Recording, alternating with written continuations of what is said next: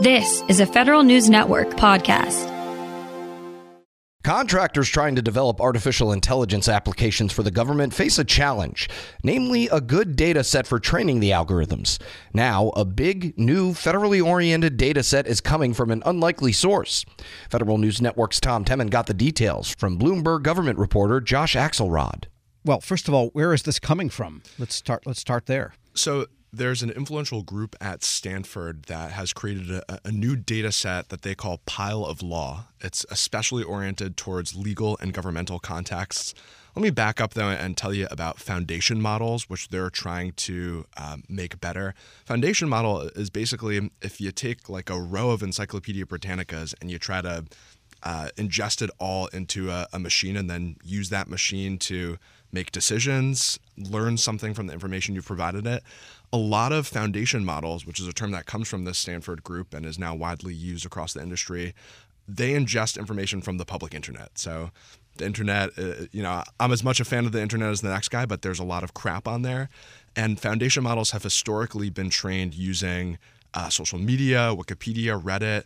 So, for Yikes, example, yeah, right. if you're trying to teach a model how humans speak, uh, Facebook is littered with hate speech, and so that could encode and biases, bad grammar, bad grammar as well, which you, you can't have a, a model spitting out. So these researchers attempted to use a different type of data. They turned to casebooks, legal code, regulatory documents, again, things that are more suited to these legal and governmental contexts to do the work of natural language processing uh, more effectively, which is really in use across the whole of government right now. Interesting. So, in some ways, they are taking the approach that IBM did a number of years ago with a project they called Watson, where they would take all of the vetted material or peer reviewed material from a given domain and put that into a database. They had trouble selling it. I'm not sure how well it worked. It won Jeopardy. But that's kind of what it sounds like here. That's exactly it. What what they've done is assemble this corpus of data. Uh, it's actually 250 plus gigabytes, and it's all open source. So programmers can come and look at that data, uh, tinker with it, use it to build their own models. And again, it's going to be better suited towards some of these regulatory contexts. There's really five key areas where the government's using um, AI and natural language processing, which this could really augment. And those areas are yeah, that would be enforcement, adjudication, regulatory research, public services, and internal management. Adjudication is a really interesting one. Uh, the U.S. Patent and Trademark Office has been on the front lines of that. I spoke with their director of emerging technologies, Jerry Ma, and again, he said that he sees the role of AI to augment the human expertise at that agency. So they use an algorithm to address what he calls the mail routing problem. Just get applications in the hands of the right examiners, but lessen that burden on, on the human employees there. They also have this this massive library of digital art. It's only growing bigger every day. Sure. He was being a little cheeky, but he told me that um, if they don't bring in an AI solution, that every working age adult would need to be patent examiners by the year 2050 just to address that ever growing library. Yes, I've heard Jerry Ma say that very thing, but the exponential growth in some of the sources that they need for prior art means they've got to have an automated type of intelligent solution. Mm-hmm. Because there's just so much prior art out there in the world. Got it. All right. So this foundational piece of this this foundational model, the pile of law, which I can tell what everyone's going to be calling it pretty soon, much as we love law and lawyers. but uh, this is available to any agency that wants to use it from Stanford? Sure, absolutely. It's open source, um, so people can can get in there and, and use it. People will typically take a, a foundation model and then use that corpus of data that's already been cataloged and something that's called deduped and cleaned and sorted, which is a really labor intensive process. And then they can use that to do some sort of natural language processing application. Something as simple as building a chatbot that can interact with the public, um, or uh, as the US Patent Office is doing, use it to adjudicate claims more effectively. We are speaking with Bloomberg government reporter Josh Axelrod. And as clean as a whistle as it might be, you know the government is going to have questions about anything it dares to ingest because, and rightly so, because they want to make sure the algorithms that are deployed are unbiased and give results that, you know, in theory, if a human had the time, would come up with with human knowledge. So, is there a way for the government to vet this database and make sure that it really is a better source for training these five domain related algorithms? Well, again, this is an open source data set, so it's not like the government would would kind of purely just map this into one of their applications. It's a resource, and so the intention is to um, enhance the data that's being used to create models. Anyone in the AI space will tell you an AI model is only as good as its data is. That's something that Jerry Ma told me himself. Um, so people are aware that with bad data, you get biased and discriminatory results, sometimes just purely inadequate results, and you're not going to churn out the results that you're looking for. And so, better data is key in this really, really nascent and promising market um, to getting the results that you're looking to get. And in looking at this foundational model and the business behind it, Stanford University, did you discover whether it is possible to use a subset of it? because you may not need the whole 250 gigabytes. And perhaps in a given application, you don't want all 250 gigabytes, but you might need the 50 that are the most relevant. Absolutely. Uh, again, it, it's this big corpus of data. You can pull from it whatever you see fit. Um, it, it was built with special filters for privacy and toxicity.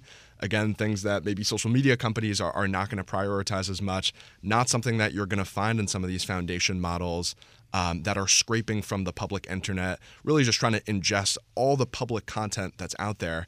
And I'll, I'll give you an example of where this can be problematic. Uh, there's a big AI contractor, Clearview AI. They've gotten into some hot water lately, um, but they're used with, with law enforcement, uh, with DHS. I, I, demoed their product and, and they took a picture of my face. They ran it through their platform. It's really accurate. It's like 99.9% accurate. Uh, they pull up, you know, 12 photos of my face these are photos I, I, didn't even know existed on the internet. I, I, never gave my consent to them being used. and so there's this hotbed of privacy issues that emerges. Um, this technology is both ubiquitous and it's nascent. And so we're trying to work out some of those issues with privacy, with bias, with, you know, um, insufficiency uh, uh, of these models. Interesting. Yeah, I don't dare Google myself because uh, I know what's out there. I don't want to know what I don't know. Right. So it's just better to let a sleeping dog lie. All right. So then, uh, are there developments that you're aware of in other domains for foundation models, say bioscience or any of the other strategic issues the government is looking at, public health, for example? Absolutely. You can use foundation models to to do a whole range of things. So the government, you know, I told you about patent adjudication. That's not the sexiest issue, but you can use AI to forecast hurricanes. You can use AI to help sort through dr- drone surveillance. Um, again, this is something that's being used I had one source say, to his knowledge, he's not aware of any agency that's not using AI in some capacity, even if it's as simple as transcribing meetings. So, um, this is something that is ubiquitous across government agencies and is only going to continue to grow. And by the way, you've done some research into what the AI market looks like in the federal government. What does it look like? Right. So, uh, according to data from our, our Bloomberg Government Analyst Defined Market for AI and Machine Learning, Fiscal 2022 saw $1.4 billion in reported spending towards AI. That market first passed the billion dollar threshold in fiscal 2019, um, and it peaked in fiscal 2020 at $1.9 billion. Again, we don't have all the, the figures in for this fiscal year, so that number is going to continue to grow.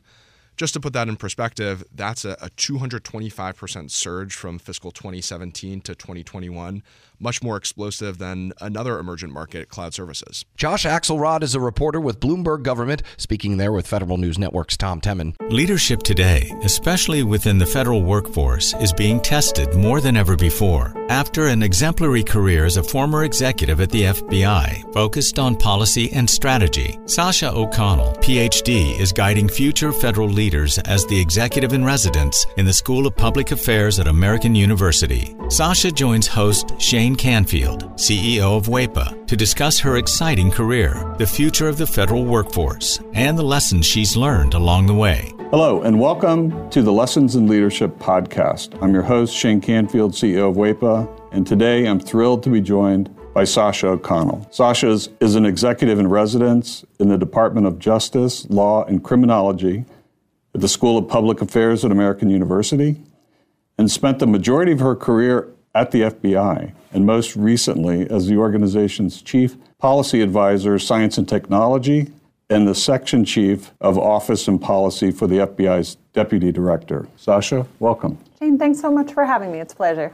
Can you give us an example of someone early in your career that motivated you, and then and, and how did what did that look like? Sure, absolutely. So it sounds almost cliche, but it was the dining room table. So I grew up um, with a stepfather who spent 30 years at the Veterans Administration at the VA, and he talked at the dinner table. He started as a social worker and then sort of rose up into management, administration, and leadership. And his stories, right, and his approach really, really impacted me. My mom, interestingly, ended up in a career in public service. She was a prosecutor. She's currently a retired state superior court judge. Um, but she had a big career change also in her 40s. She went back to law school in her 40s. So getting all of that in the mix at a young age at the dinner table really, really impacted me um, in really specific ways. Yeah, that's amazing. My, my father was part of um, the generation that took um, President Kennedy's call to action. And he took that to heart and he went and worked at the Department of Interior and a number of other places in federal service. So it's, it's catching when, when you're around it. You've held a number of leadership roles at the FBI, which is historically a male dominated organization. What skills or traits helped you most as you navigated that? Yeah, it's such a it's an interesting and challenging yeah. sort of situation and question. One I don't think I still am reflecting on. I've been out of the FBI about six years and I'm sort of still thinking about it. I think the bottom line was when I was there and I really grew up there. Um, I didn't I didn't know any different. I grew up with male cousins and brothers, and you know it was sort of a continuation of of my existence. So it did, you know, in retrospect, it, it was a really unique situation, but it didn't necessarily feel that way for me at the time.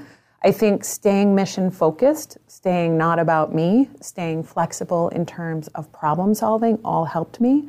I will say there's resources today that weren't there when I was there, or certainly when I was starting out. There's a lot of affinity groups for women in national security, women in federal law enforcement.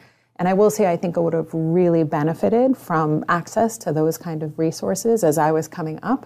Um, I had both incredible mentors, men and women, um, women across the organization who I became very close with, who were incredible supports, not just getting the job and starting out, but sort of matriculating through. But again, I'm really sort of proud of involved in some of the work of those external organizations that bring women across government, um, executive women in government, and those kind of organizations together, because I think it is really, really helpful um, as one moves through. Yeah, we, we actually work with a, a, number of those too and, and go to their events and conferences and support them because it's important. How has your leadership style developed or changed over the years? Well, I think I've gotten a little more confident in it, right? The seeds were there at that dining room table. One thing um, that carried through that I learned from my stepdad was to focus on the process. He would talk at dinner about big ideas or big changes and how to get from here to there was part of his day job, so he thought about explicitly, was getting other people on board, getting that stakeholder engagement, getting other people to think it was their idea if that was required. And that's something I started out with as a gift, right? That kind of approach. And then I got confidence in that, and then I added things. I will say, as I moved on, my appreciation for taking care of is maybe the wrong word, but really focusing on the people who work with you and for you in some instances um, you know, making sure that they have what they need to be successful in a tactical way. But then also something I definitely learned at the FBI as I went along is, you know, the importance of creating an environment that is supportive and inspiring. You know, we joke about it, but food has played a pretty serious role um, in my leadership style over time. Um, I learned from great mentors. I worked with Bill Estevez at the FBI, who had a full scale cappuccino maker at his cubicle, right, and would host coffee hour, and you'd see the steam rising across the cubicles.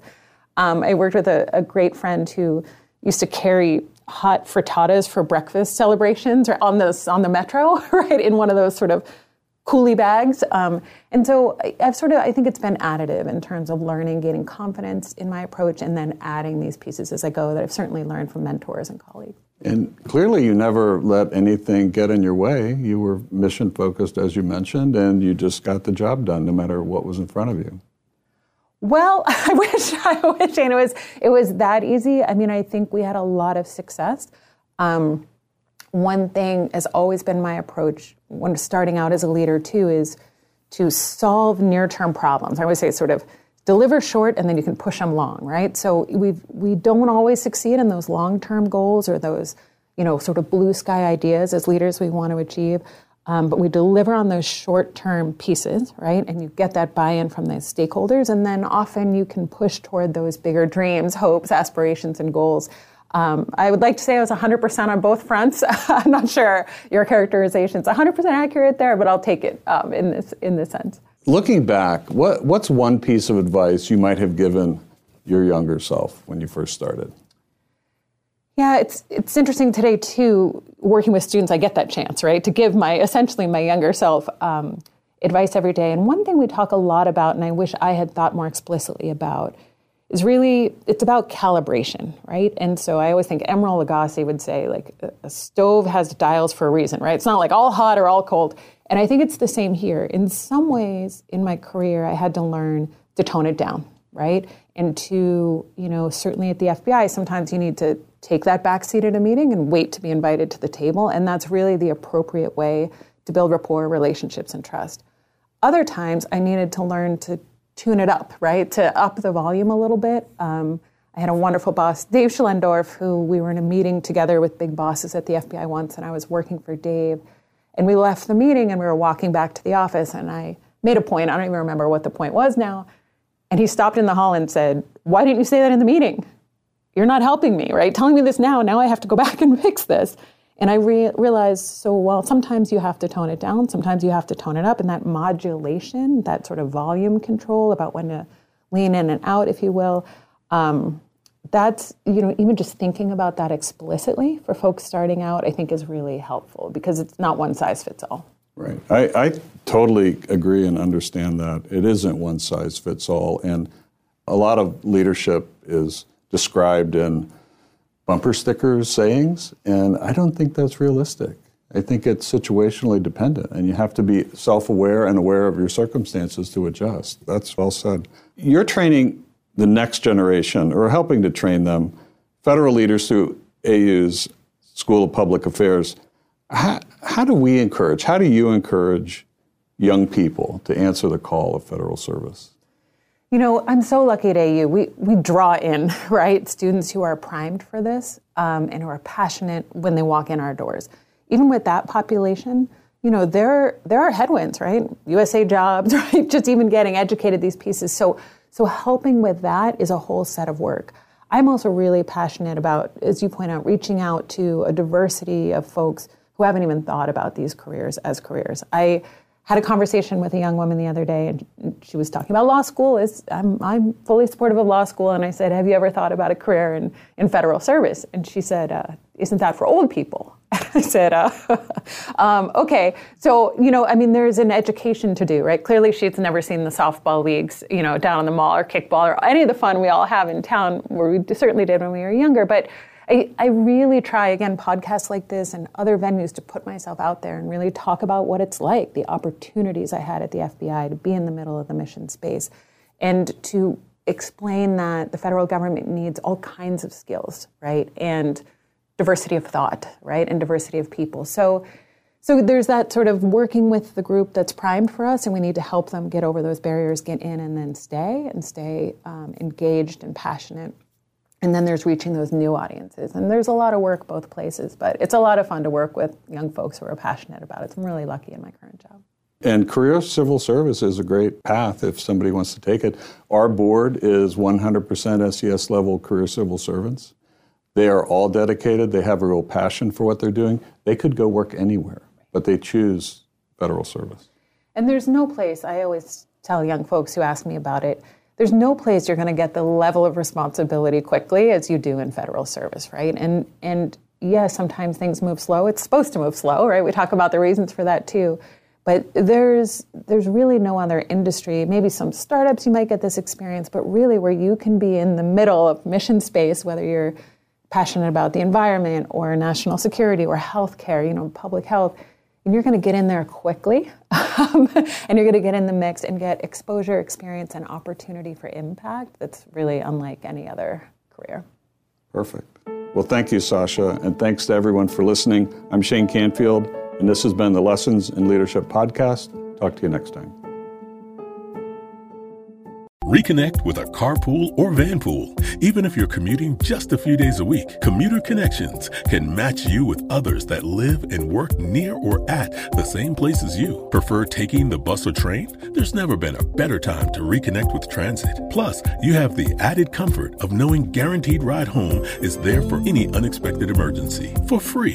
For more options, visit commuterconnections.org or call 1 800 745 RIDE. Some restrictions apply. Your story. It lives in River City, where you can enjoy a metropolitan vibe and a small town feel, where we set the standard for service and looking out for one another, where there's so much more than steak in our thriving food scene. Your story is the story of Omaha, told by those who live it and love it. Whether that's helping you keep up with the Cornhuskers or creating the content you crave. And here in the Omaha World Herald is where it comes to life. Omaha World Herald, where your story lives.